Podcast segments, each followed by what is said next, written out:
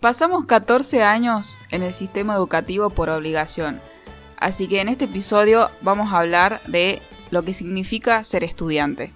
Metacharla, tú, tú, metacharla, tú, tú, metacharla, ay, metacharla. Hola, amiguitis, ¿cómo están? Hola, ¿cómo estás? Tanto tiempo, una semana. Hola amiga, tanto tiempo, tanto tiempo, arre que hablamos todos los Todo días. Pero sí, ay no, yo, amiga, yo quiero serte totalmente sincera, yo ya no entiendo nada en mi vida. Arre.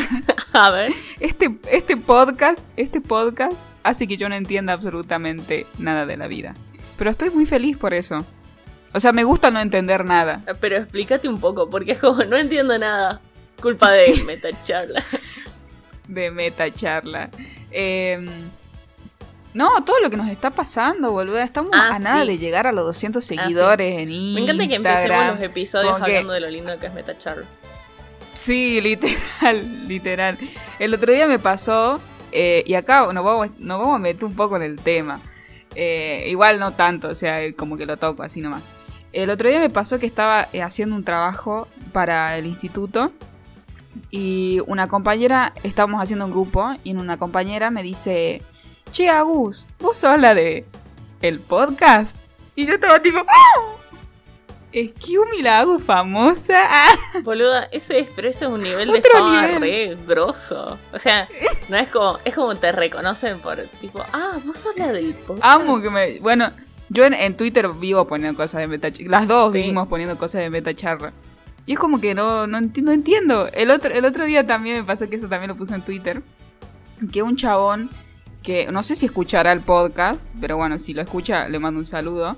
eh, ¿Un saludo me dijo- o un saludo? No, un saludo de re piola amigo, Ah. de una. Porque no, no sé, yo no lo conozco, tipo me empezó a seguir así, yo como que, olis. Eh, y no lo seguí porque no lo conozco y me pone, mm, me responde una historia tipo, te amo, genia. Y yo como que, eh, ¿podés ir al psicólogo? Ah, tipo, ¿por qué amas a una persona desconocida? Y ahí dije, esto es lo que sienten los famosos, que personas desconocidas le digan te amo por una pelotudez que dijo en, en Instagram, ponele. Es como too much, no sé si estoy preparada para esto. O sea, ponele que nos digan las amo, chicas, cosas así que nos ponen en eh, meta charla, en el Claro, pero Instagram. es para la. Es una cosa porque es que, claro, ¿entendés? Como que me siento parte, como que nos aman a, a- a todo el concepto de meta charla, pero que me lo digan a mí es como alto ahí, señor desconocido. ¿Serás acaso mi próximo acosador de famosa? No, no romanticemos Ay, eso. ¿Viste la serie esa No, por Lu, favor, no. a Rena que ver que romantiza mucho como el Sí. acoso y horrible, horrible. Bueno, Tuvo varias, varias críticas. sí, yo, la serie. critico. Yo no la pude terminar, o sea, yo soy del tipo de persona que empieza las series y jamás en la vida las termina. Y las veo como los 20 minutos del primer episodio. Con suerte termino el primer episodio y digo, no me gustó, listo, paso a otra, sí. Claro. Como que tengo mil... eh, Bueno, a mí me pasa. Sí, a mí me pasa de que. Yo, si termino la serie, es por el nivel actoral. O sea, es como que yo necesito terminar cómo termi cómo, cómo termina el personaje del, del, del actor que me haya gustado en la serie, digamos. Claro. Pero bueno, eso vamos a hablar en, En otro, otro momento, porque se vienen cositas. Se vienen cositas, R. Pero Eh, en el episodio de hoy Sí. vamos a hablar de algo que nos compete a todos. Y yo ya empiezo con bronca hablando. Tengo que decirlo. Yo tengo bronca de ser estudiante. Sí. O sea, yo, yo soy hate Sí. de la educación. Totalmente. Eh, Sí, yo no sé si hate. Bueno, sí, sí, sí. sí, no voy a decir que no porque sí. no, yo sí, le tengo alto odio a la escuela. Siempre la odié. Nunca me gustó ir a la escuela. Nunca me gustó la gente que iba a la escuela. Nunca me llevé bien con nadie. Siempre me pasaba peleando con todo el mundo. Sabe, amiga. Em, sí, sí, vos sabés que yo odio todo el concepto. Primero, odio la burocracia. O sea, odio el, el concepto de, bueno, para ingresar a este local tenés que llevar fotocopia de la partida de nacimiento, fotocopia del DNI, fotocopia de la partida de nacimiento de tu perro, fotocopia de tu casa, o fotocopia de tu del testimonio que dijiste. con la- O sea, chupame el pingo, no quiero, no te voy a llevar todo eso. Déjame entrar. Después, para entrar tenés que llevar un uniforme. sí. El uniforme me queda mal. Solo le queda bien a las personas que les queda bien. Y a todo el resto nos queda para el culo.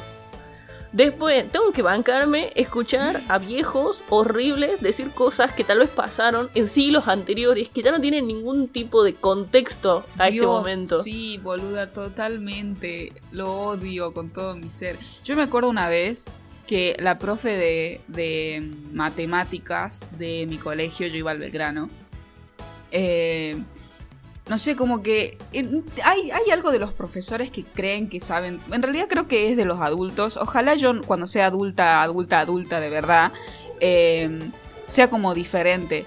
Pero hay esto de, de como que lo saben todo y todo quieren enseñarte, ¿entendés? Tipo, vos viniste acá a enseñar matemática, tipo, limitate a eso y ya está. Tipo, no quiero, no quiero que me enseñes sobre la vida, porque eso yo lo voy a ir, eh, lo voy a ir experimentando y viviendo a base de que vaya viviendo. Encima tengo que decir algo. Y no necesito sus, tus saberes. No, pero encima Sí. las personas que se reciben son personas muy privilegiadas. Tipo, una persona que posta tiene calle, que sabe cosas de la vida posta, difícilmente esté parado frente a un aula. Está como en otro contexto, que lo voy a encontrar en otro lugar, que no es acá. Acá, acá enseñame lo académico y yo te lo voy a bancar. Ojo, que encima yo entiendo que, por ejemplo, yo tengo docentes que yo los amo con mi vida. O sea, yo soy como, adópteme señorita miel, ¿me entendés? Yo los amo, amo a mis docentes. Pero hay docentes que yo los odio. Tengo como esa, esa dicotomía cerebral en mi corazón. Ah, re, ¿cómo era una dicotomía cerebral en mi corazón? Bueno, pero tengo como una separación entre aquellos que amo y aquellos que odio. No puedo decir como, nah, me da igual este profe. Porque encima son personas que marcan Claro. mucho la vida. No es como. Es que sí, boluda, sí, totalmente, pienso igual. O sea, siempre, siempre te queda algo, aunque la hayas pasado. Y tanto lo bueno como lo malo, ¿no? Porque, tipo, si a vos te pasa algo malo con un profesor, ya sea como un comentario choto o algo, es como que te queda. Pero si te pasa algo bueno, también te queda. Entonces es como que también, eh, no sé, yo, bueno, yo estudio profesora de teatro. Entonces, si yo me llego a, a recibir y yo me llego a entrar a un sistema educativo, yo quiero que la- las personas que, me tengan como profesora me tengan como un recuerdo lindo, ¿entendés? ¿No? Como la vieja chota de teatro. Es como, o sea, ¿por, qué los, profesores se intentan como ser eso, ¿no? Tipo la, la vieja chota o el viejo choto de tal materia. No, amigo, tenés que ser amoroso, o sea, no, no es tan Ay, difícil, amigo, ¿no? sos re Está bien, tuviste un mal día. sí. Ay, tan, tan de profesora de teatro que duele. Pero mm, sí, yo creo que igual son, son muchas cosas. Y, y yo, desde mi punto de vista, yo... Bueno, ahora voy a empezar a hablar de mí, porque por algo me hice un podcast, ¿no? Arre. Em, pero yo estuve... Me, me, me recibí de la secundaria. Empecé a estudiar administración de empresa. Tipo, nada que ver. Amo la hago estudiando Para. cosas que no tienen nada que ver con el hipismo Sí, que las nada que ver. O sea, me gustaba, me gustaba. Sí, me gustaba la economía, pero no me veía ni a palos ejerciendo esa, esa. Vaya a saber a dónde tenía que ejercer. Después empecé a estudiar producción. O sea, yo en ningún momento tuve como un año de no estudiar. Siempre estuve metida en un sistema educativo. O sea, amo, amo la educación, porque bueno, tuve profesorado, si no, señora, ¿qué, qué le pasa? Tipo, es como también esto de, de estudio algo para, por ejemplo, eh, bueno, en este caso yo estudio algo que tiene que ver con la educación, para mejorar las cosas que yo, en, o sea, para mejorar las cosas que yo pasé mal, digamos, o sea, como te digo, estudié eh, administración de empresa, dejé, o sea, lo hice al año y después dejé, me puse a estudiar producción, hice los tres años. Y es muy curioso porque eh, estudié los dos primeros tranqui y en el tercer año, no sé por qué, fue como un, un cambio brusco en, en ese, en ese instituto para mí con mis profesores, en donde yo me quería recibir a toda costa y, y tenía como profesores que no me la hacían fácil. Bueno, después terminé esa carrera, que bueno, eso después voy a hablar en algún momento. Terminé esa carrera y me puse a estudiar cine. Me fui de Catamarca, me fui a Tucumán a estudiar cine. Me vine a Catamarca, dejé cine y ahora estoy estudiando profesorado. O sea, como que todo el tiempo estoy, estuve metida desde que tengo conocimiento eh, en la escuela o en el instituto o en algún alguna institución educativa. O sea, creo que, bueno, igual como todas las personas que estudian en alguna, en alguna institución, tienen como ese poder de decir, o ese derecho, no sé si poder, pero ese derecho de decir me pasó esto y yo pienso esto de la educación porque yo lo viví y porque creo que todos podemos o no vivir eh, cosas buenas como cosas malas. Y, y está re piola que, se pueda decir y no naturalizar las cosas que, que, pasamos malas, digamos. O sea, está, estaría bueno que, empecemos como a ver. Es más, vos eh, hace unos, unas semanas eh, subiste a Instagram sí. algo. Sí, sí, Ahí en mi Instagram. Que, estuvo muy piola, que lo leí y fue muy genial. Sí. Siempre subo cosas guardando la educación en, en mi Instagram, que es arroba Que pueden ir y decirme. siempre me están llegando mensajes tipo. Eh, tenés razón con esto que dijiste y es un posteo, viste, del 2019 y es como, ay, qué vergüenza, pero bueno, gracias. sí, te juro. Pero no, o sea, sí, banco mucho lo que decís. Igual yo siento que encima, encima, vos lo podés decir además como desde el lugar de, bueno, yo no solo pasé por el proceso de, eh, de estar en una institución educativa y aprender y todo eso que lamentablemente nos obligan a hacer, sino que además por elección yo me metí a estudiar una carrera y la terminé y hoy en día puedo hablar como profesional, digamos, como, bueno, tengo este título y también hablo desde este lugar. Yo, por ejemplo, estudié matemáticas, profesora de matemáticas, y ella es re buena alumna, o sea, tenía re buenas notas, porque yo amo matemáticas, amo con mi vida las matemáticas. Son, me parece, lo, más hermoso que le pasó al conocimiento. Pero eh, me hacía muy mal porque mis docentes son una, o sea, eran o son, no sé, una verga. O sea, eran muy malos docentes, digamos, tal vez sabían mucho y vos los admirabas por todo lo que sabían, pero a la hora de transmitirte ese conocimiento, lo único que te hacían sentir era que era un, un imbécil, tipo, profe, me está enseñando algo que usted me tiene que enseñar para que yo lo aprenda. o sea, si yo ya lo supiera, no estaría acá. ¿Por qué me trata como un imbécil por no saberlo? O sea, perdón por no saber algo que usted me tiene que enseñar. Por lo cual ustedes le están pagando para que me enseñe. O sea, perdón por... No entiendo por qué tengo que pedir, pero bueno.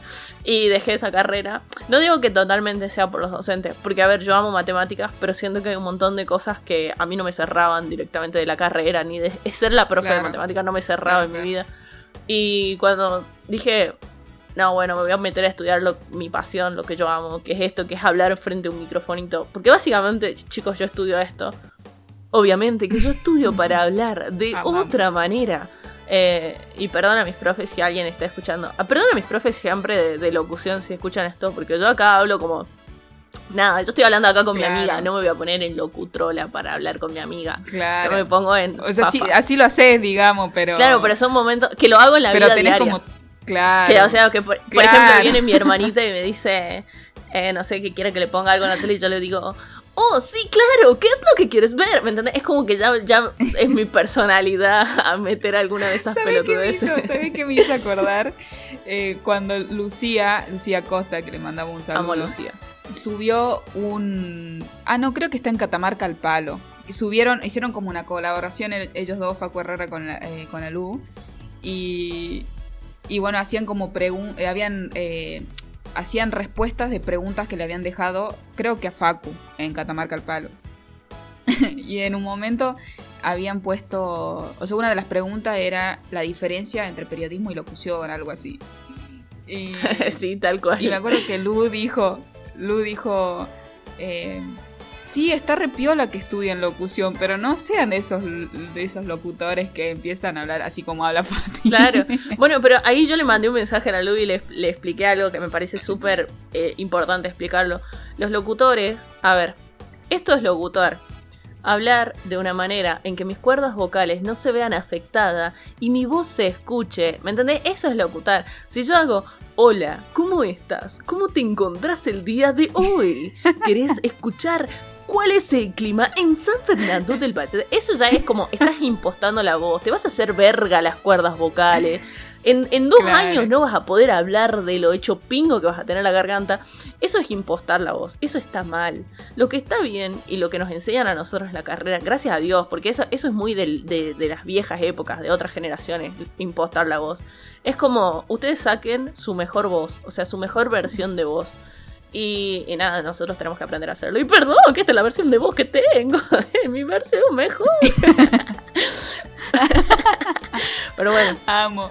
Bueno, a nosotros en, en teatro nos enseñan, eh, hay una materia que se llama formación vocal y corporal o formación corporal y vocal, bueno, algo así. Eh, que obviamente el actor también tiene esto de cambiar su voz, ¿no? Qué sé yo, si tenés que hacer de, un- de una viejita o de un viejito, haces la, forma la forma de esa voz. Eh, y si tenés que hacer de una nena chiquita, lo haces y, y ta.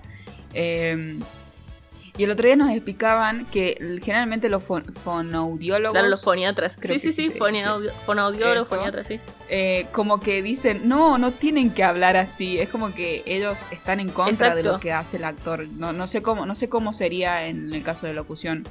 Pero igual, por ejemplo, en locución también tiene que ver mucho con lo que es el doblaje. Claro, nosotros tenemos Entonces, doblaje, sí, sí. en el doblaje también cambias la Claro, voz. pero y también ahí, ahí eh, y ya vamos cerrando si querés con este tema para que pasemos con lo que sigue. Sí. Em, ahí lo que hay que hacer es cambiar lo que es, lo que es nuestra herramienta de trabajo, no las cuerdas vocales, ni forzar las cuerdas vocales.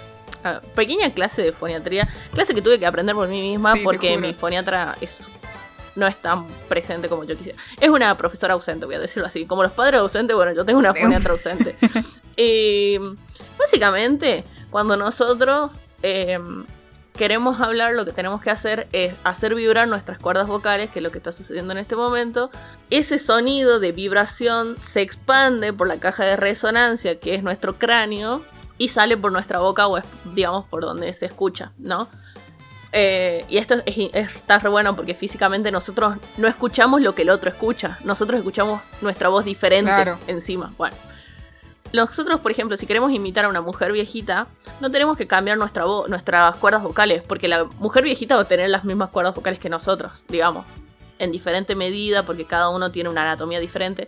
Pero sí podemos cambiar lo que es nuestra boca. Por ejemplo, los viejitos, por lo general, digamos como un estereotipo de viejito, no tienen dientes. Entonces, si yo hago de esta manera, ahora mi voz va a parecer como la de una viejita. Y yo realmente no cambié la- las cuerdas vocales, solamente hice como que no tengo dientes. Entonces es como de esa manera. Y si nosotros queremos hacer la voz de una niña, tenemos que ir a la voz aguda. O sea, tenemos que hacer que nuestras cuerdas vocales vibren diferente.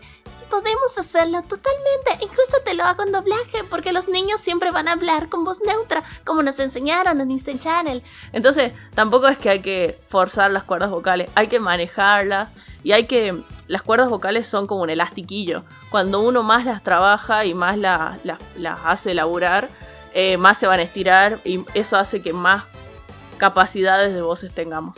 Chicos, me estoy por recibir de esto, pueden creerlo. De una amiga, esto me sirve una banda para formación vocal y corporal. Sí, tipo, sí, yo cuando una. tenga que re- rendir un final o un examen, voy a escuchar este podcast Si quieren saber más de para locución, nutrirme de tu conocimiento. Quiero, quiero abrir un podcast Claro. hablando de locución porque me reapasiona, pero nunca lo hablo con nadie porque nadie pingo le importa todo esto. Solo a mí y a mí. Claro, bueno, perdón. Ah, Igual amo. Sí, Eh, no, es muy interesante igual. Che, a mí, me, a mí me, me, me llama mucho la atención. O sea, en realidad yo, como que, yo siempre, desde chica, siempre me, me dijeron algo de mi voz.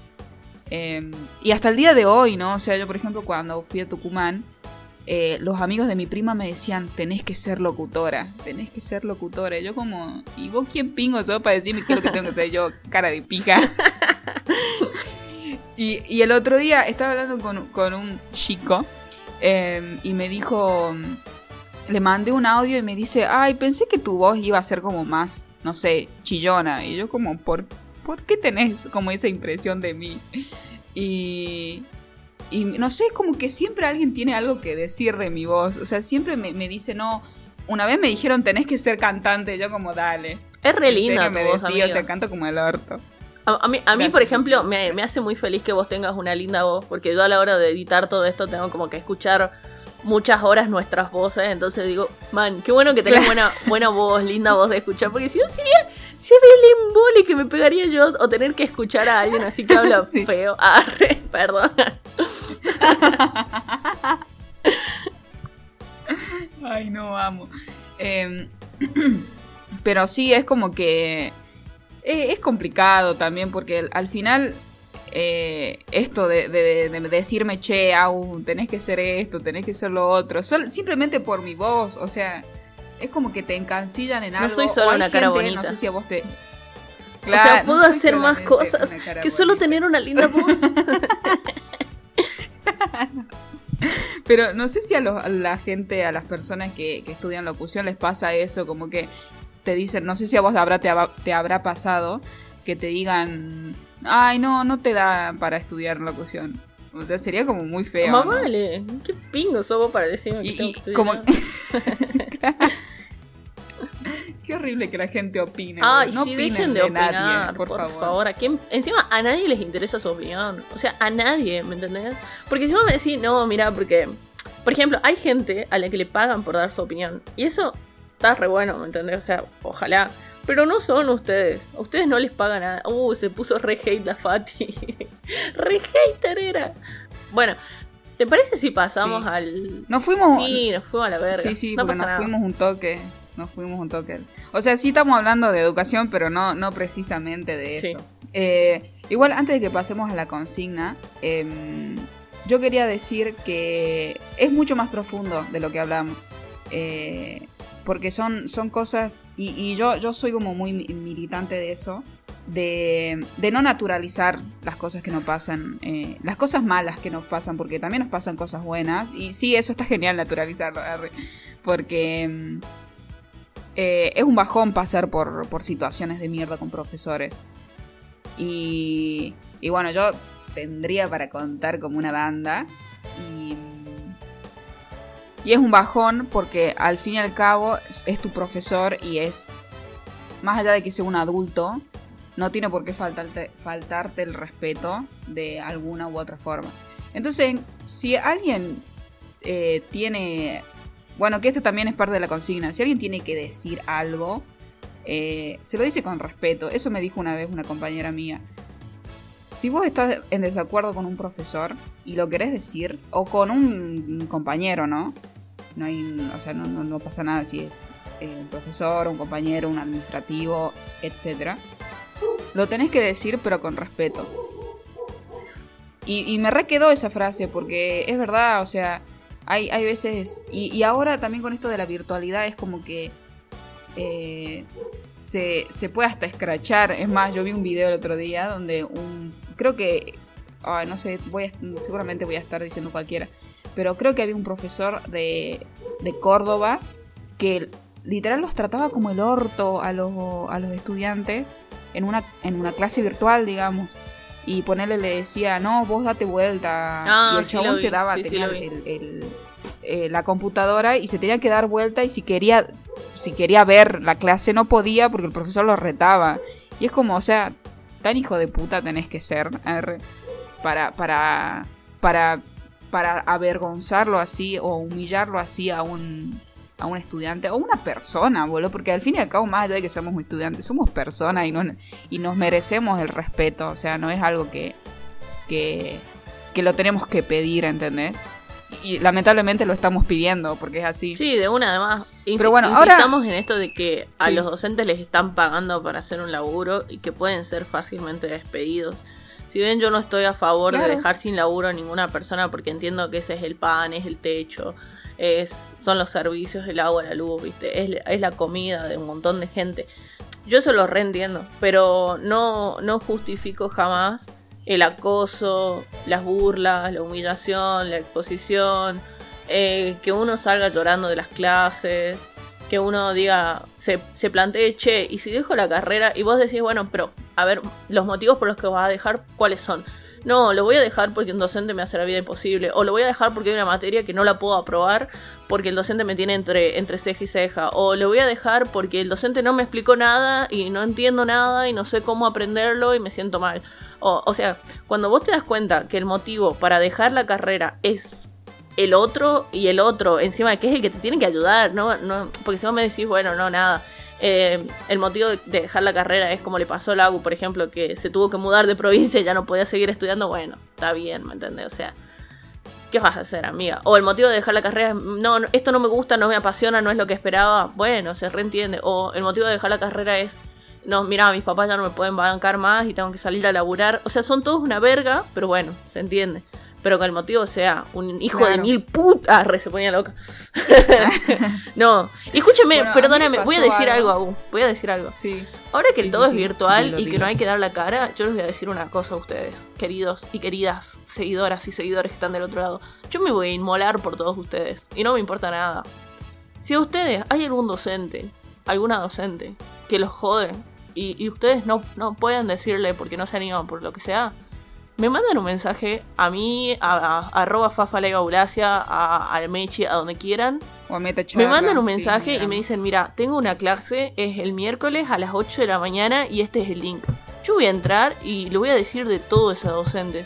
Me voy a inmolar y ustedes me van a decir, decirle esto, decirle esto, decirle esto, decirle esto, decirle que es una hija de puta. Yo me lo voy a hacer, ¿eh?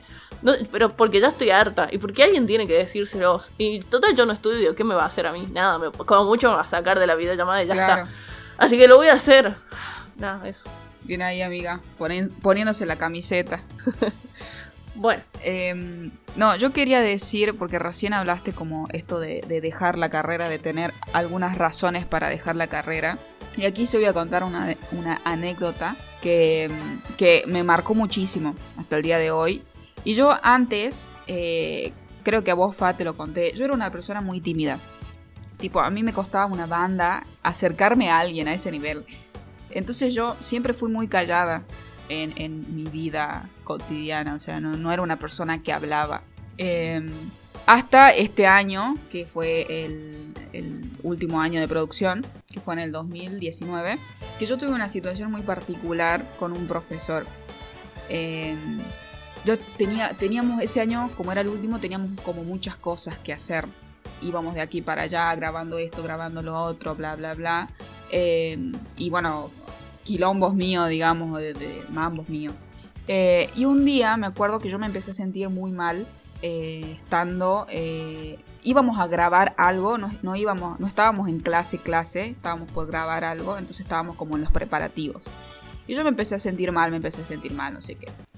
Entonces le mando un mensaje a mi mamá y le digo, che, ma, me estoy sintiendo mal.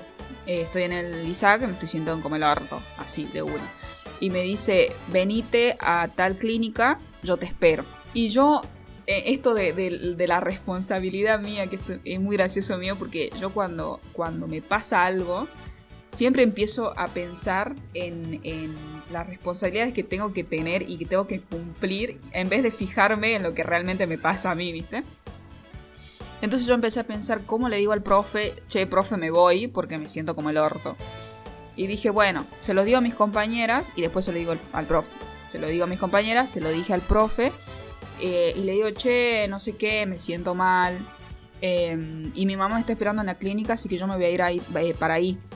Me pregunta qué era, qué era lo que yo sentía. Me estaban sudando las manos, me costaba respirar. O sea, era ataque de pánico, ataque de ansiedad, alguna de las dos. Eh, hasta ahí todo como normal, ¿no?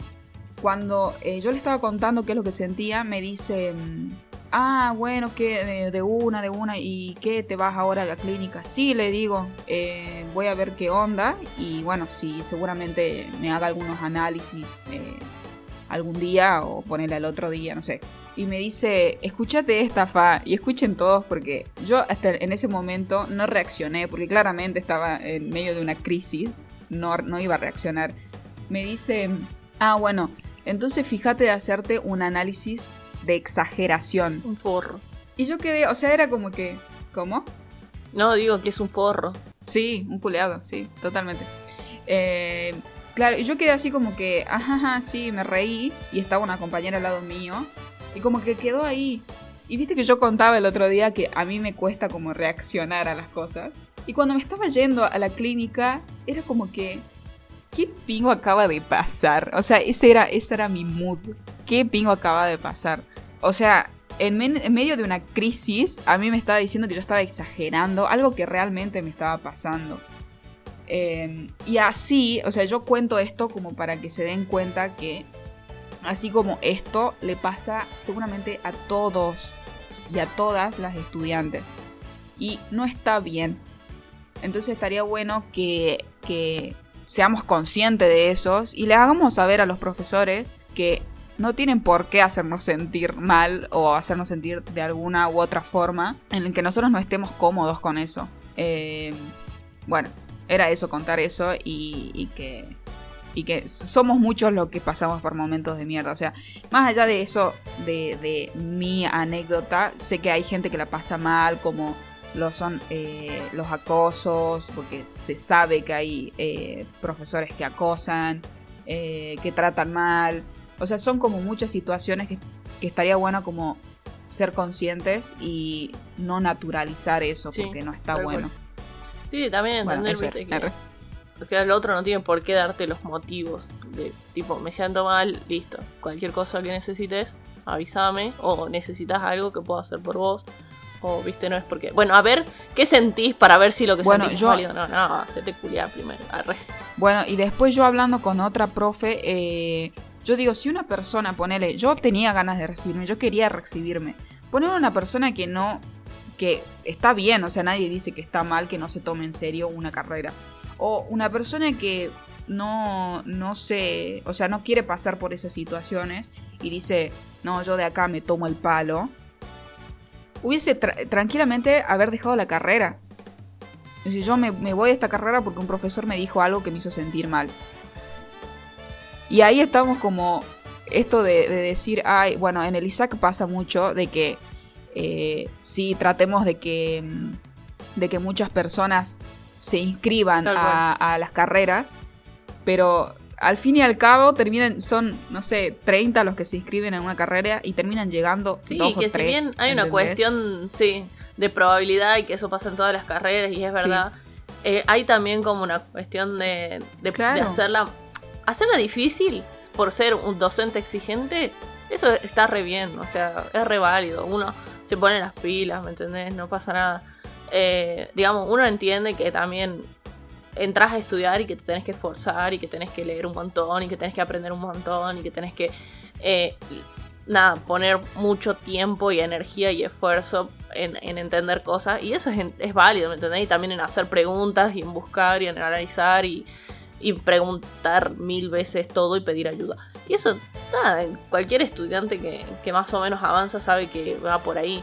El tema es cuando tenés que estar pasando cosas que no dan, ¿me entendés? O sea, yo tengo un docente y lo tengo que, que decir porque también es un bajón que trata re mal a todos los alumnos, ¿viste? Que te hace sentir mal. O sea, yo salgo llorando de sus clases. Literalmente salgo llorando. Cada vez que tengo sus clases salgo llorando porque... Y eso que yo soy una persona que me, me chupa un huevo todo. O sea, soy como, sí, voy a hacer lo que tengo que hacer, pero al mismo tiempo me das igual. A menos que seas un buen docente, vos me vas a dar igual. O sea, es como así, ¿entendés? No sé, qué sé yo, no me pongo a pensar tanto en las cosas. No dramatizo tanto en, en esas cosas. Pero es como, a mí me llegó a decir como inútil, vaga de mierda, bruja, peinate, uy esa cara, eh, vivís con ratas, eh, no sé, cosas muy feas, ¿me entendés? Y siempre ¿Qué le riéndose pasa, señor? y siempre en contexto de chiste. Y el único que se ríe es él, ¿me entendés? Porque no es que es a mí, que si vos decís, bueno, es algo personal, es como a todos. A mi compañero una vez le dijo eh, hediondo y, Claro. y a otro compañero le dijo pobre, pobre, o sea, man, qué clase, de- sí, tipo, ay, le dijo, Pobre. ¿cómo vas a estar tomando ese mate cebado, eh, así lavado, ni un pedazo de pan tenés para comer, qué pobre, no sé qué, dijo. Te haces el chistoso, pero sos un Ay, desubicado, ¿qué ¿me entendés? pasa? Y es asqueroso tener ese docente, igual. Y encima todo el resto de los docentes lo tienen así como, No, no, qué horror, es que es el docente, es el señor, porque encima... ¿Sabes que veo no, mucho loco, no es eso? el señor, es un porro. ¿Veo Ah, mucho eso? Sí. Es un hijo de puta, boludo. ¿De qué me estaba hablando? No, no, no. Es- son, son situaciones muy de mierda, profesores muy de mierda que vamos a dejar por hoy porque vamos a escuchar. Claro, el programa de hoy eh, vamos a hablar de lo que significa ser estudiante. Esto es como muy, muy chiquito de lo que significa ser estudiante realmente. Y tenemos un invitadazo, pero un invitadazo. eh, bueno, preséntalo vos, Fa, que vos conoces más.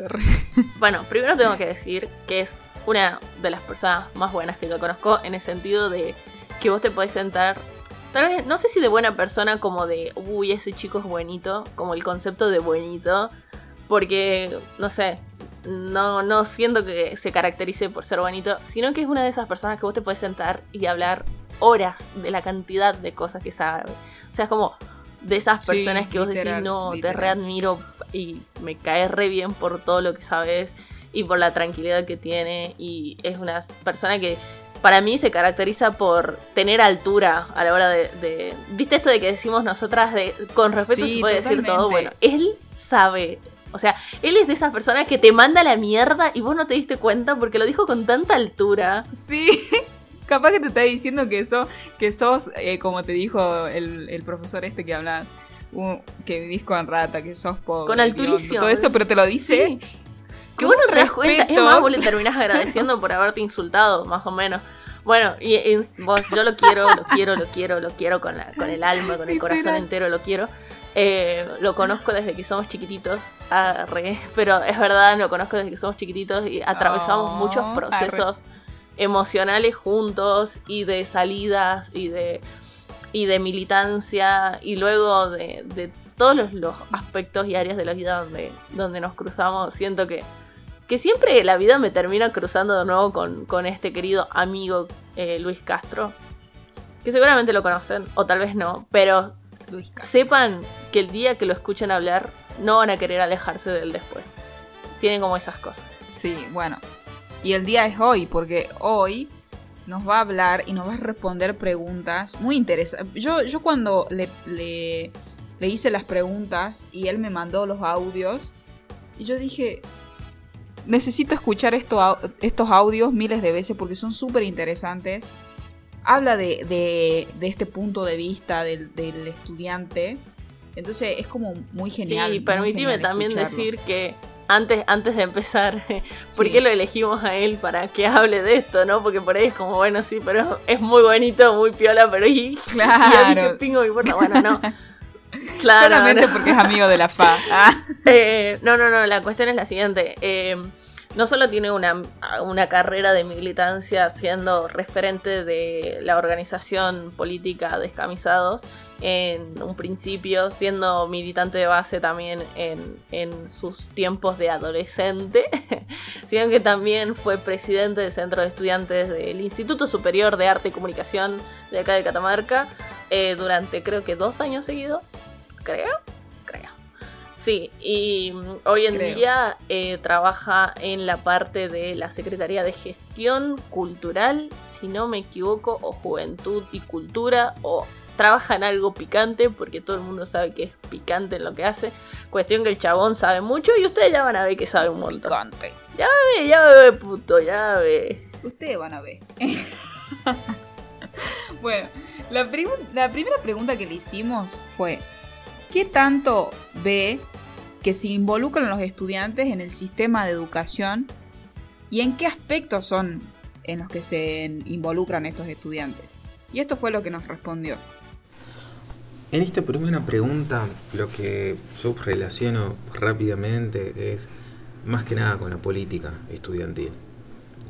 Pienso directamente también en cómo pensamos eh, la participación estudiantil, la política estudiantil en un marco institucional como son los CIES, las universidades. ¿no? Bueno, ¿qué, qué tanto podemos pensar respecto a estas instituciones como, eh, como proyectos de, o por lo menos como yo los pienso, como proyectos de emancipación? ¿no? Es decir, a- al IES, a la universidad como una institución eh, productora, orientadora de conocimiento que debe o debería de estar, no sé, direccionada en expulsar sujetos necesarios para la construcción de un país más justo, más libre, más soberano, una provincia más justa, más libre, más soberana. Entonces, eh, van de la mano la participación estudiantil en el marco de las instituciones, con la organización política de los mismos. Yo creo que eh, eh, en base a este planteo, a partir de esta pregunta, eh, siempre es bueno la generación de, no sé, yo le llamo pequeñas crisis existenciales, ¿no? Creo que la participación estudiantil viene primero por quebrar una lógica circular ¿no? en torno a la realización individual y el sentido y la orientación de las carreras. O sea, yo digo, bueno, la participación estudiantil viene de primera mano eh, por plantear de cara a nosotros mismos por qué estudiamos historia, por qué estudiamos letras, por qué estudiamos biología, cualquier otra carrera, por un instante hacernos una pregunta existencial de cara a, nuestros proyectos futuros, pero por sobre todas las cosas el aporte que estas carreras pueden realizar eh, a la sociedad, ¿no? Poder, y a partir de allí poder discutir y poder involucrarse en los planes de estudios, en las orientaciones y por qué no también discutir directamente las materias que cursamos. Pienso que eh, es, el inicio de hacer entrar en crisis la lógica donde como eh, autómatas los estudiantes entran a las aulas o al Zoom o al Meet en este momento y se van a sus casas sin darse cuenta quizás y en muchos casos de la construcción de subjetividades, de saberes, poderes a las cuales estamos siendo sometidos todo el tiempo. ¿no? Pienso en esto, en la toma de conciencia como un primer elemento para quebrar un, un, individualismo reinante y a partir de allí sí construir por ahí una solidaridad entre pares para poder transformar. De allí viene para mí el, el sentido de esta pregunta. Como que en un momento estaba como sí, sí, atenta, sí. Y después era como que eran. Me perdía dos segundos y ya no entendía de qué carajo estaba hablando. Eh, no, pero no, es súper interesante. Me, me, quedo con lo último. Bueno, amiga, eh, acá está mi gata acompañándonos, así que si escuchan algo, es mi gata que anda dando vueltas. Ahí está. Amo que siempre hay un animal distinto, boludo. Sí. Nunca este es un meta charla zoológico. Eh, bueno, Amamos. básicamente no me voy a poner a explicar lo que dijo Luis. Primero porque no tengo esa capacidad y segundo claro. porque no voy a decir que no entendí jamás.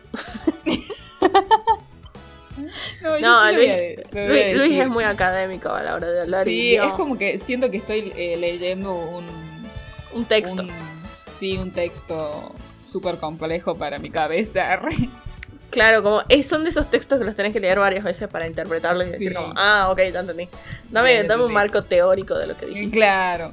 Igual eh, amo, amo lo que dijo. Sí, de una. Yo siento que tiene que ver con la solidaridad entre parejas. Ah, repetí lo que dije la hago.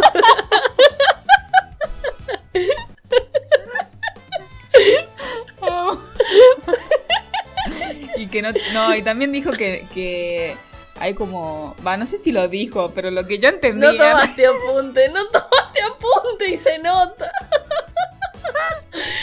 bueno, lo que yo entendí es que eh, hay mucho individualismo.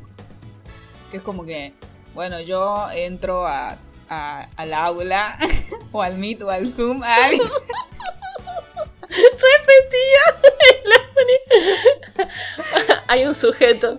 Y claro, y como que yo hago lo que, me, lo que tengo que hacer, me limito a hacer lo que tengo que hacer y a la verga mis compañeros y mis profesores. Y en realidad Claro. no, o sea, tenés que... Eso está que- mal. Claro, creo que podríamos como, como eh, prometernos entre nos eh, ser mejores estudiantes y ser mejores eh, compañeros, compañeras. Claro. Va, yo, yo me comprometo a eso, digamos. O sea, porque yo digo, bueno, sí, hay profesores que son una verga. Pero también hay compañeros que son una verga, ¿entendés? Eh, entonces, yo... No, o sea, mira, yo te voy a decir la verdad, mis compañeros son lo mejor. O sea, son posta lo mejor. Son muy buenos. Mis compañeros bueno, y ¿sabes qué? No sé si, si algún compañero o compañera mía escucha este podcast. Ojalá que si, si es así les mando un beso. Pero yo creo que yo soy esa compañera que soy la mejor, ¿entendés? Porque literal... Claro, vos, vos te, a vos te dan el, el, el certificado a fin de año de mejor compañera. Claro, claro. Eh, porque literal mis compañeros preguntan algo en el, en el grupo de WhatsApp y yo lo respondo así como que yo sé todo, ¿me entendés? Entonces, yo creo que ojalá que en algún momento me digan, Agus, yo, sin, eh, nosotros sin, sin vos no somos nada, porque realmente creo que es así. Ah, se iba al carajo. Creando dependencia. No, igual les mando un saludo. Por más que. Bueno, yo los conozco a muy pocos personalmente, porque eh, antes del- de que empezó el curso, a cursar, digamos, empezamos a cursar, cursar, hicimos el cursillo eh, presencial. Eh, Ah, fue como la- bueno hace eso. mucho que no, no, no veía gente. Eh, entonces nos pusieron como, com- en burbujas. Y yo conozco, digamos, a mis compañeros con los que estuve en esa burbuja. Eh, pero hay algunos que no los conozco, pero igual nos rehicimos a mí, bueno, no amigos. Nos hicimos muy unidos, o sea, como que estamos ahí bancándonos. Aparte, por ejemplo, ahora eh, nuestros profesores, no, no profesores, no, nuestros administrativos del ISAC no nos dan un tronco de pelota, literal, boluda. O sea, es una cosa que Ni ahora ni nunca igual. preguntar. Sí, nosotros les preguntamos por el grupo donde estamos con, con los, inform- con los informativos, escúchame. Con los... No, Ay, se me cortó la luz. La concha de mi madre. Amiga. Pati. ¿Qué sucedió? La puta madre. Amiga, ¿estás? eh, sí, sí. Perdón, sí. se me cortó la luz de mi casa. Ahí va a ver la flor porque el motivo se cortó. Ah, Estoy re tétrica. sí, porque en un momento fue como. oh, ¿Qué pasó? Perdón, perdón, se cortó la luz. O sea, pasa que estaba conectado al wifi y esto. Y yo tengo crédito, por eso quedó conectado. Claro. Eh, y la compu sigue grabando, no pasa nada. de Se me va a quedar sin batería el celular, tal vez, pero es lo único que puede llegar a pasar.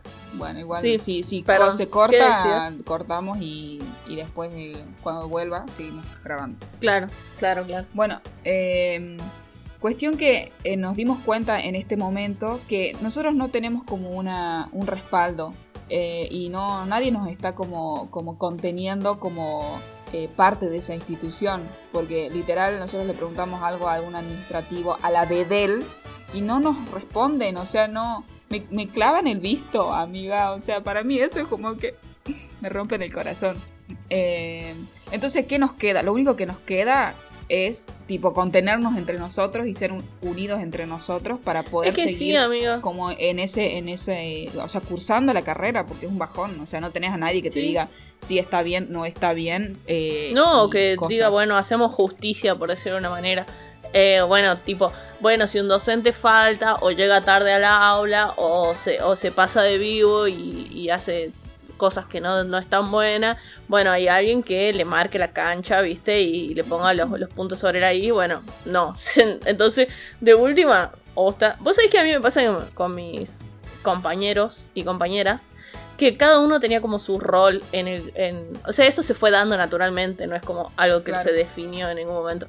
Pero, por ejemplo, no sé, tengo un compañero que es buenísimo en la tecnología, entonces todo lo que tenía que ver con edición de cosas, él fue el que nos enseñó. O em, que es muy bueno, eh, por ejemplo, él hace stream, viste, en Twitch. Y tiene una capacidad de, em, no sé, de, de- de- de- de saber cómo hacer cosas tecnológicas que sus vivos, si bien son haciendo gameplays y hablando y reaccionando y haciendo retos y así, es súper divertido y dinámico todo lo que hace, tiene una, una- un conocimiento muy grande. Eh, después tengo otro amigo que tiene una voz de la concha de la lora. O sea, no son mis amigos, yo digo mis amigos, pero en realidad son mis compañeros, ¿no? Em, pero tiene una voz de la concha de la lora en- y entiende muy rápido todo lo que los docentes dicen. Entonces él te puede ayudar a explicarte, por ejemplo, si vos no entendiste algo, él te dice, bueno, yo entendí que es así, así, así, así. Y la posta que va a terminar siendo así como él dice. Eh, Claro, después claro. tengo otro amigo que es muy bueno en doblaje y todos los idiomas. O sea, vos le decís a él, no sé, toda una frase en un idioma que él no conoce y él te la va a saber repetir exactamente porque tiene un oído muy bueno, Amo. entonces es muy bueno en la pronunciación de los idiomas. Y yo soy muy buena eh, haciendo ideas, teniendo ideas.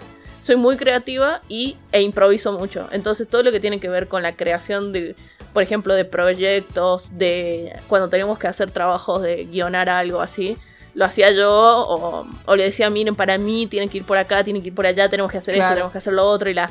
Y ellos me, me ayudan con sus partes, ¿me entendés? Después tengo otra compañera que es como la compañera mamá del grupo porque es más grande en edad y incluso ella tiene hijos, entonces es como la que, la que nos, nos, nos, nos, nos materna al resto. Claro, Después tengo claro. otro compañero que es muy gracioso y es como que es muy entretenido hablar con él y siempre está tirando chistes así. Después tengo otra compañera que es como la evangelista del curso, que siempre es como, cuando entra ella nosotros estamos como tranqui porque, no, posta, porque es como que ella siempre tiene como una cuestión ahí de, sí, gracias a Dios esto, gracias a Dios lo otro y así. Que ojo, yo también soy creyente, pero ella como que es nivel Dios iba a decir. pero, Dios. Tipo, es nivel, sí, master, master en, en evangelismo.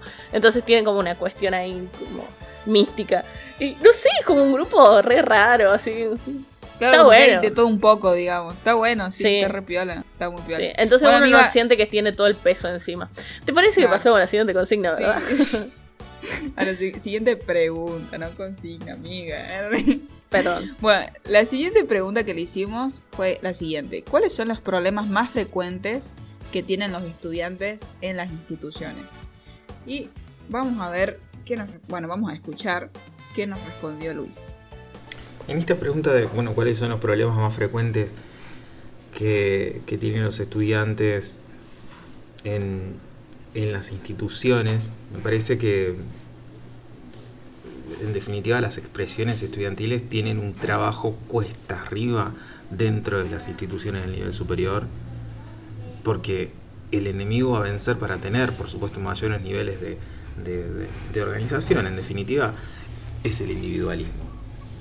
El individualismo es, para mí, el principal enemigo a vencer para lograr eh, mayores lazos de, solidaridad, pero también mayores niveles de entendimiento de para qué hacemos lo que hacemos. Poder quebrar eh, la apatía que proponen los mismos claustros, que se traduce en, eh, como, como decía en la primera pregunta, ir a cursar e irse de vuelta a la casa o al trabajo. O sea, el tema es que al nivel superior no le escandaliza este síntoma, para nada, sino que lo alienta, porque por un lado refuerza la idea de que la causa de la realización personal es el esfuerzo individual, la famosa meritocracia, eh, por lo cual no tiene ningún sentido preocuparse por el otro, dado que por un lado es una pérdida de tiempo y por el otro la organización nada tiene que ver este, con el éxito. Y a partir de allí se desarticula eh, todo lo demás. Pienso que, que, la problemática del estudiante también viene dada por ese lado, por, por el refuerzo del individualismo que está generada y fomentada por las mismas instituciones en muchos casos. ¿no? Yo eh, lo veo mucho más en las universidades que en los CIES a esto, quizás los CIES se, se han horizontalizado, eh, eh, no, no siempre igualmente. Pero cuando entramos en las crisis institucionales que generan y que se generan y que se han generado, yo lo vivo en, en- todos los días, lo vivimos en, instituciones históricas, inclusive como el mismo Isaac.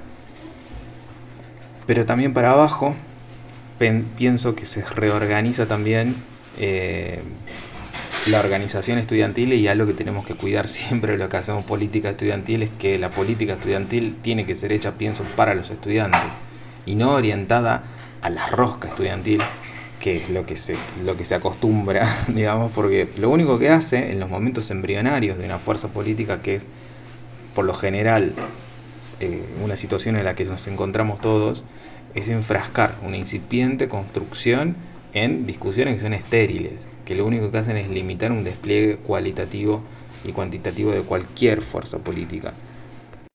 Esto, por supuesto, entendiendo a la política en términos pragmáticos, no, no- no lo hablo en términos ni intelectualoides, si es que vale aplicar la palabra como chicana, ¿no? En, términos prácticos, la todos hacemos política estudiantil eh, todos los días, algunos de una forma más organizada, otros de una forma menos organizada. Pienso que, que la aspiración es tener una base social organizada, unos compañeros, que entendamos todos para dónde vamos y que tiremos para el mismo lado, pensando en que justamente la lógica de las instituciones del nivel superior es emancipar sujetos sociales. Dependerá de nosotros de, bueno, para dónde vamos con eso. Poner un poco de esto que hablábamos antes, ¿no? Esto de eh, del individualismo, esto de, bueno, listo, te cortas solo. Vos tenés un apunte, bueno, listo, el apunte es tuyo. O sea, ¿de qué te sirve a vos tener un apunte guardado en tu carpeta? ¿O de qué te sirve a vos tener un PDF guardado? ¿O de qué te sirve tener un resumen guardado? De última. Sirve cuando todos lo pueden usar y cuando todos siguen. Además, seamos honestos, uno avanza más cuando está en un grupo que avanza y no cuando está solito haciendo todo remándola solo. O sola. Sí, es verdad eso, es verdad. Y aparte esto de, tipo, ya, ya caducó el concepto de, competencia. O sea, ¿por qué tenemos que competir entre nosotros y nosotras? de ser como mejor alumno, ponele. No, o sea, sí, todos estamos aprendiendo, todos estamos pasando por, entre comillas, el mismo momento de educación sería. Eh, y, ayudarnos también, porque, o sea, somos, somos compañeros, boludo, no, no somos como... Eh, como que estamos en distintas carreras. Somos, no vamos, no vamos, entramos, entramos juntos y nos vamos a recibir juntos en caso de que, bueno, vayamos como eh, con las materias al día.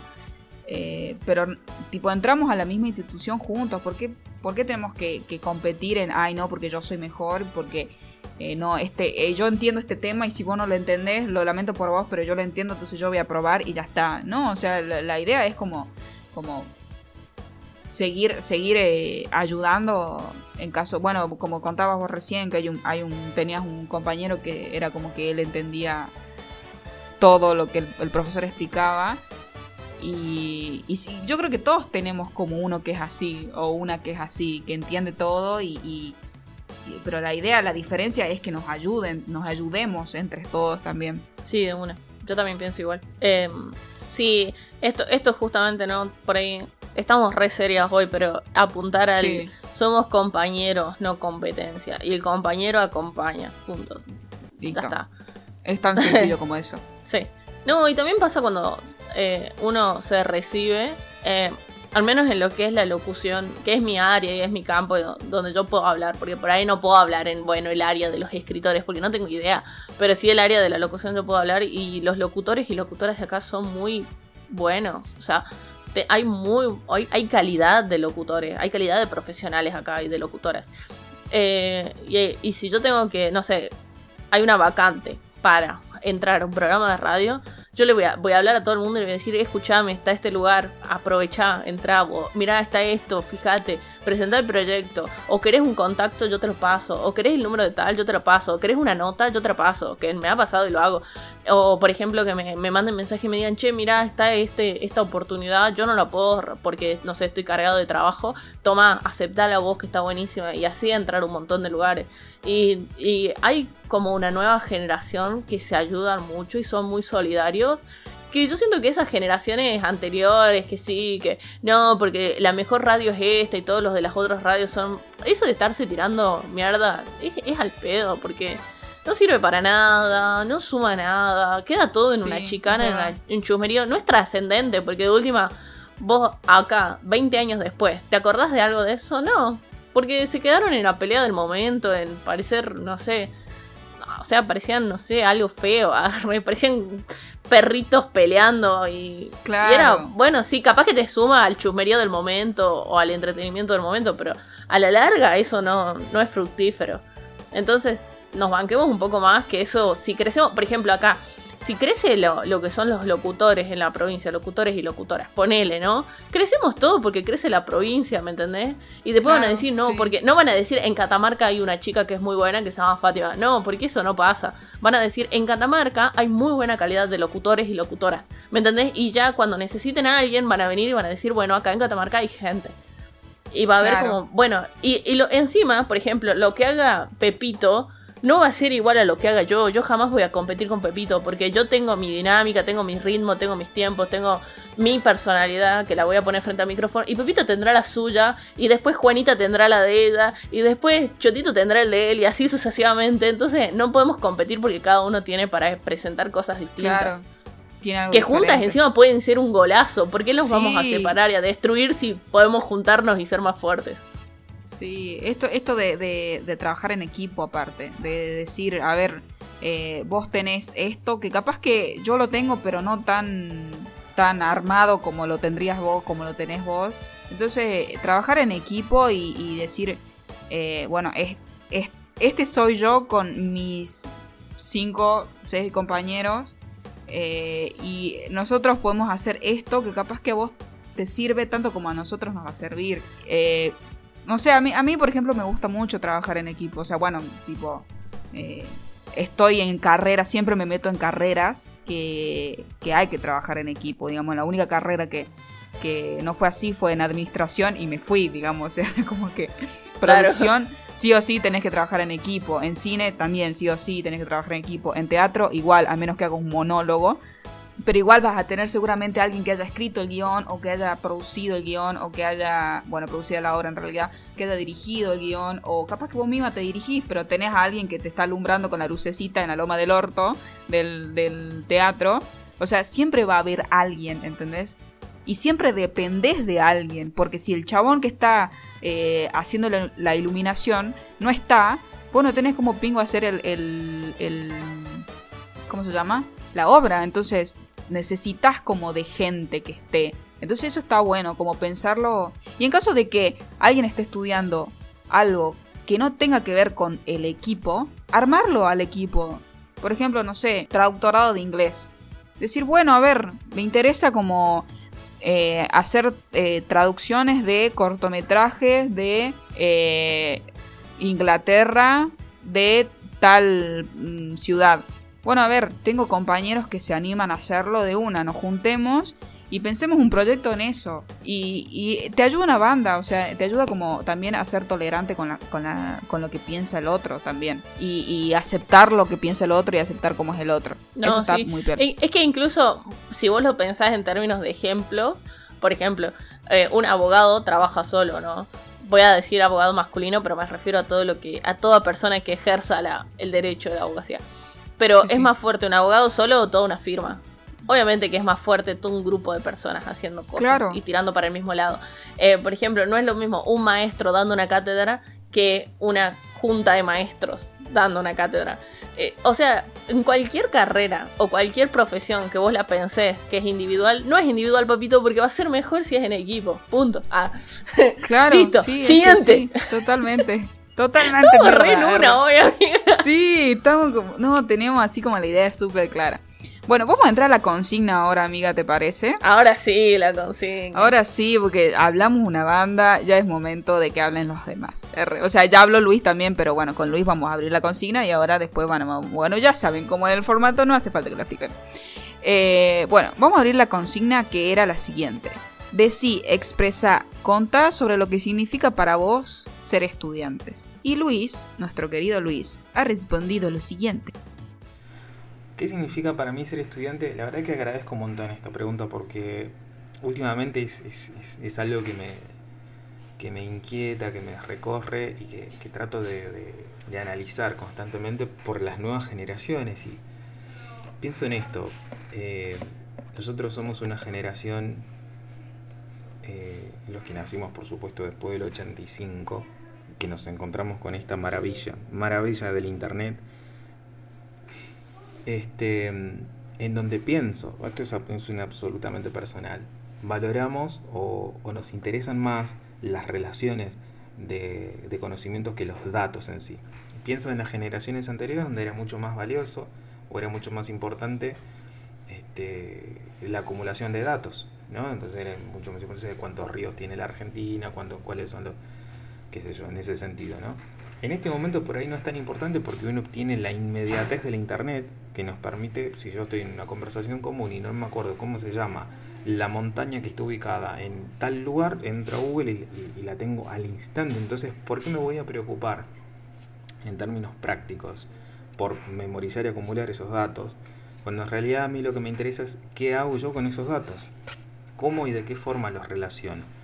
Y pienso que esta generación y, sobre todo de las generaciones que se vienen eh, van a desarrollar y estamos desarrollando fuertemente esto. Es, un, es un nuevo, una nueva forma de, de conocer y de aprender y de estimular la curiosidad permanente. Creo que la necesidad de formación permanente es una de las cuestiones de base de la, de la animación sociocultural que en, mi caso como gestor cultural y como estudiante de gestión cultural tenemos muy presente.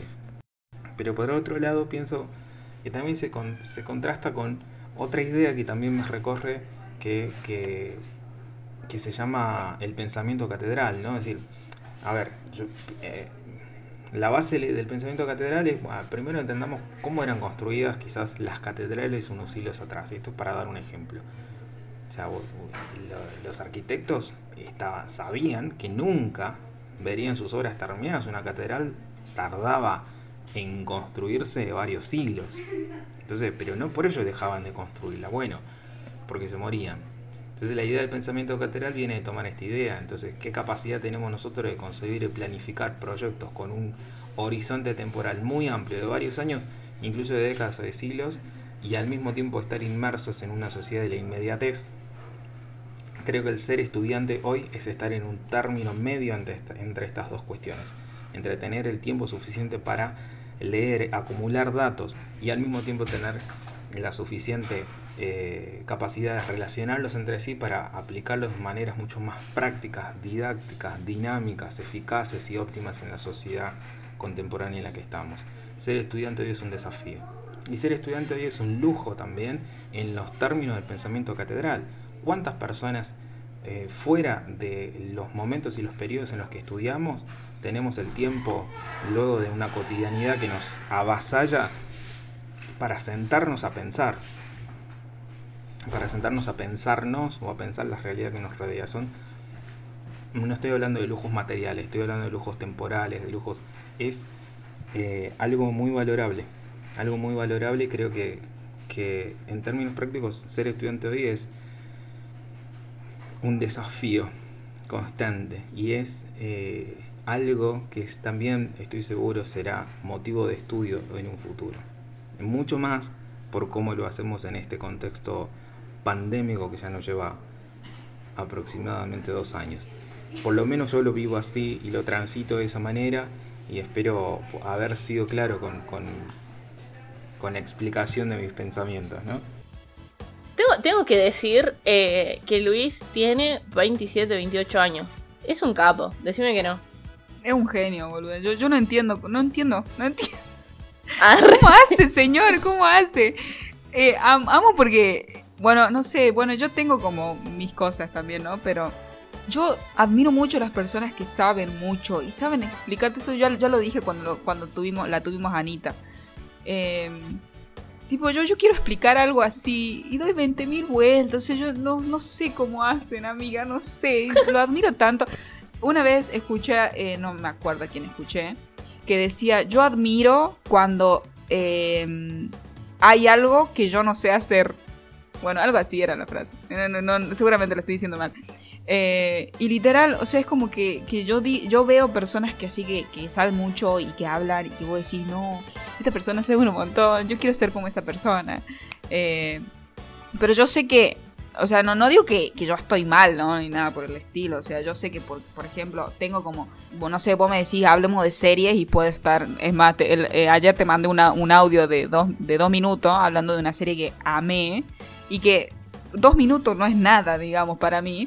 Y yo hablo de series y estoy ahí como metida y metida en los personajes y esto. Y yo digo que me gustaría como ser de esa forma, con cosas así como eh, súper interesantes, que no digo que las series no lo sean, pero como lo hace Luis o como lo hace Anita, como lo hacen, bueno, todos los invitados con los que estuvieron. Es como que me gustaría saber todo de todo, ¿entendés? Y yo, yo sé que Claro. eso no, no va a suceder, porque claramente no podemos saber todo de todo, aunque a mí me encantaría. Eh, pero sí, admiro una banda de esas personas. Yo estaría como horas eh, escuchando a alguien así, hablando de, lo que lo apasiona y que sabe y, y- y que te da como fundamentos y justifica y, y todo. Amo, amo. Luis, sos lo más. Es, lo único Sí. que voy a decir. Resumen, que- Luis, sos lo más. Hay cosas que yo no dije de Luis porque... mm, No sé por qué no las dije, porque sentí que no, no tenían nada que ver con esto. Y terminé diciendo cosas como somos amiguitis, ¿viste? Pero no dije cosas como que él es un violinista, orquestista y no sé qué más, músico, impresionante, eh, y que sabe un montón de música y que enseña música y, y- es como, encima el chabón sabe un montón y, y encima sabe hacer cosas, ¿entendés? Como que no solo sabe cosas a la hora de decirlas tipo analíticamente, sino que también sabe hacer cosas, o sea, eso ya, ya es como una banda. O sea, Sí, o así sí. una sola cosa bien, ¿me entendés? Toca el violín, Claro. listo, está bien, pero quizás vas a hacer un montón de cosas bien, no me cierra. ¡Arre! o sea, ¿de qué planeta viniste? Decime la verdad, ¿sos un extraterrestre? Ah. Nah. Lo quiero mucho, Luis, lo quiero mucho. Lo quiero mucho y lo lo extraño más, es lo mucho también porque así como es, tiene una banda de trabajo, entonces eh, hace un tiempito atrás, unos, ¿qué serán? Unos dos meses atrás, eh, pudimos ir a tomar un café después de años de no poder ir básicamente y fue como, no, man, te re extrañaba. Y, y cuando estábamos pensando este podcast, como que fue inmediato decir como sí, tiene que ser él, tiene que, Lu- Sí, tiene que venir sí, Luis sí, a hablar de esto. Totalmente, totalmente. Ah, bueno, Luis, si estás escuchando esto, te extraño, amigo. Sí, ya le vamos a pasar cuando subamos el episodio. Pobre que estés discutiendo esto, la concha, no, no, no, que estoy haciendo un podcast hace dos horas que estoy diciendo que sos una buena persona y ahora no me vas a venir a escuchar mi podquita. ¿Qué te pasa con mi podquita que no lo querés escuchar? La Amo. Flor me miró pensando que estaba puteando en serio. Señora, ¿qué le pasa? No, fa, basta, basta. Resolvió Machirula. Agarrame, agarrame que lo mato.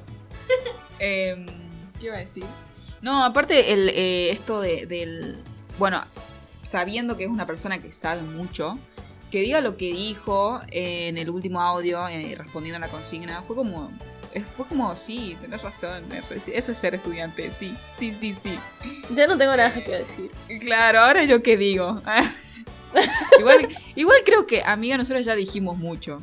¿O ¿A vos qué Sí, te parece? una. Así que vamos a pasar directamente a las consignas de nuestros seguidores. Dale.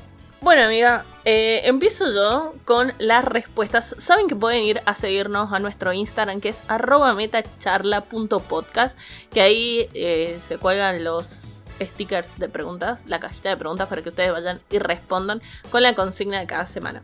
El primero que respondió fue Tito, que para él ser estudiante, o sea, lo que nos dijo es... Ser estudiante es una poronga. Los docentes, que son una poronga, ya es hora que se jubilen, es decir, muchos. Y las clases, peor.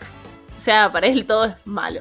De una ingeniería, dos profesores rescatables, el resto desorganizados y poco didácticos.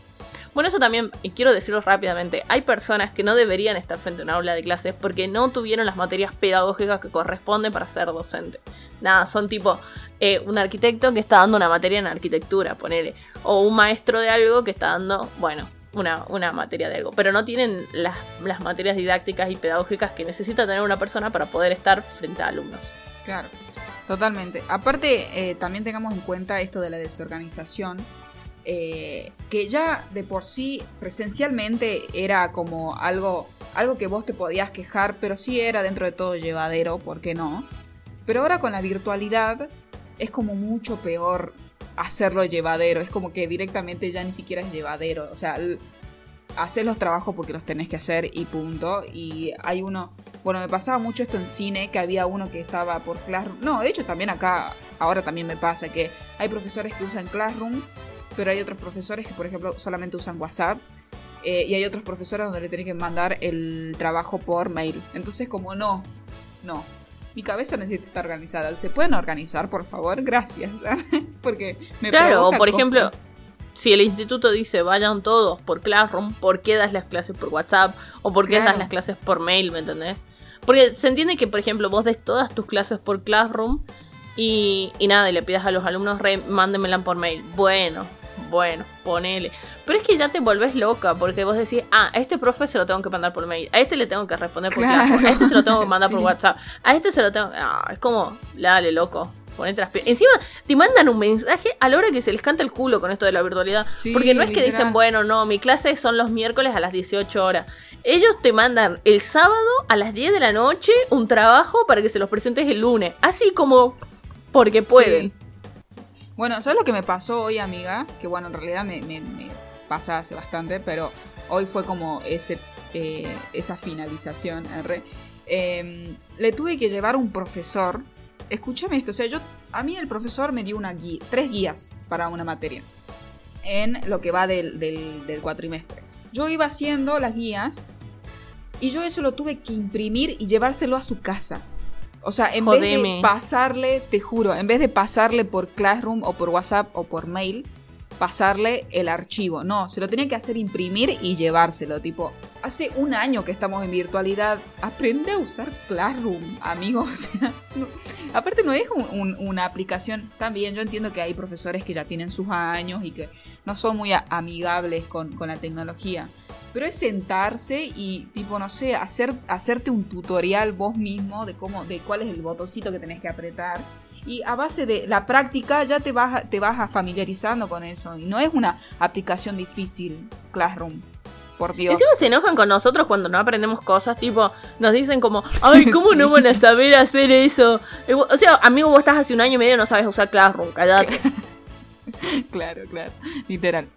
Bueno, vamos a pasar a la siguiente que dice Drunk Flower dice Hoy en día es algo que me causa placer, porque lo hago porque quiero y no porque me obligan a hacerlo. Esto es hermoso. Esto es hermoso, me encanta.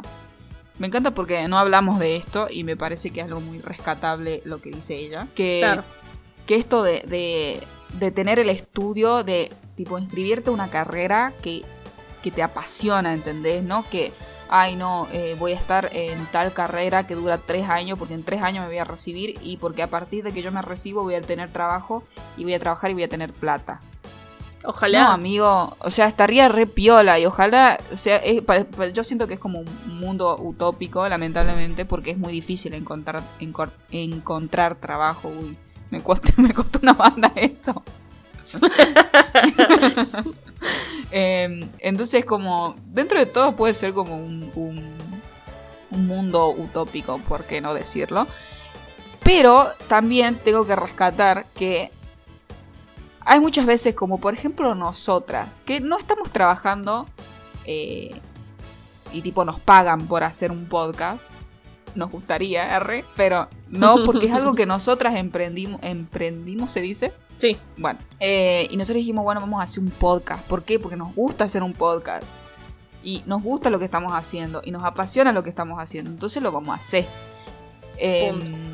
Y punto.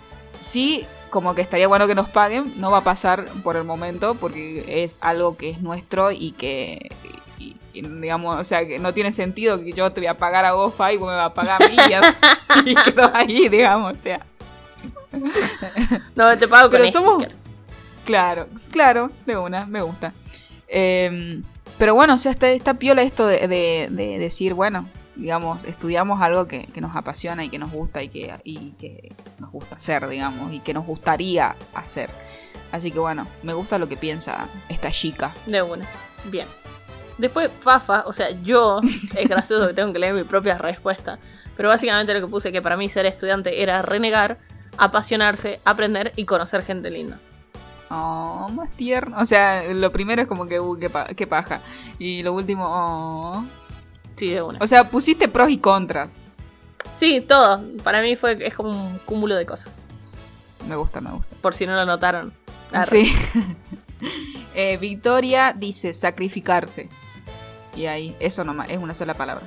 Sacrificarse. Para, para mí sacrific- sacrificio es como tipo te entregan un mono gigante en medio de la selva. Eso es un sacrificio. Amo. Bien. ¿Sigo? Sigue. Marty nos dice, relación, amor y odio constante. Sí, Sí, re sí. bien. Bueno, Joaquín dice, mucho disfrute porque estudio idiomas y me encanta. Ay, qué lindo. Lo que, lo que no entiendo, entiendo idiomas, tipo todos los idiomas. ¿O un No, él idioma? está no haciendo el traductorado de francés o el profesorado en francés. El profesorado en francés y el profesorado en inglés. Está haciendo dos carreras. Amo. ¿Y cómo se dice Wii? Ah, Ah, ¿Cómo se dice Wii? ¿Viste? Wii, Wii. Hay, hay un, un. Instagramer eh, que, que sigo que lo amo, por favor, lo amo, vayan a seguirlo. Se llama Yesini, se escribe J-E-Z-Z-I-N-I. Es un chabón que es mexicano y, y vive en, en francés. vive en francés. y vive en Es un cabeza está en francés. Sí. Y vive en Francia. Bueno, cuestión, no, no tiene nada que ver con, con- con- con lo que dice este chico, pero por favor vayan a seguirlo y a ver sus historias que yo literal me cago de risa con lo que pone. Bueno, es solamente eso que quería decir. Seguí bofa. Sigo, ok. Eh, Nahuel nos dice: estrés, dolor y amor. ¿Por qué dolor? Bueno, amor porque conocí a mi amorcito ahí. Mayra Nicole, te amo. Mayra Nicole, Nahuel te ama. Quiero, quiero decirte que te ama. Ellos, ellos escuchan el podcast. Eh, eh, me los reimagino así, tipo pareja de. Eh, ¿viste que ya subieron el podcast? Sí, sí, lo estás por escuchar. Sí, sí. eh, en la última parte dije algo para vos. Mayra Nicole, te amo. Eso dijo Nahuel. Me siento en una página de citas. Ah, De repente soy Tinder. meta Tinder. sí, me da Tinder. Bueno, eh, 06 arroba Bobby eh, dice, también una sola palabra así, fragmentada. Como la película. Como tipo, a la película. mañana es un tipo, y a la tarde es una chica, y a la noche es una viejita. y cuando está en una materia es un niñito. Sí soy, boluda, literal.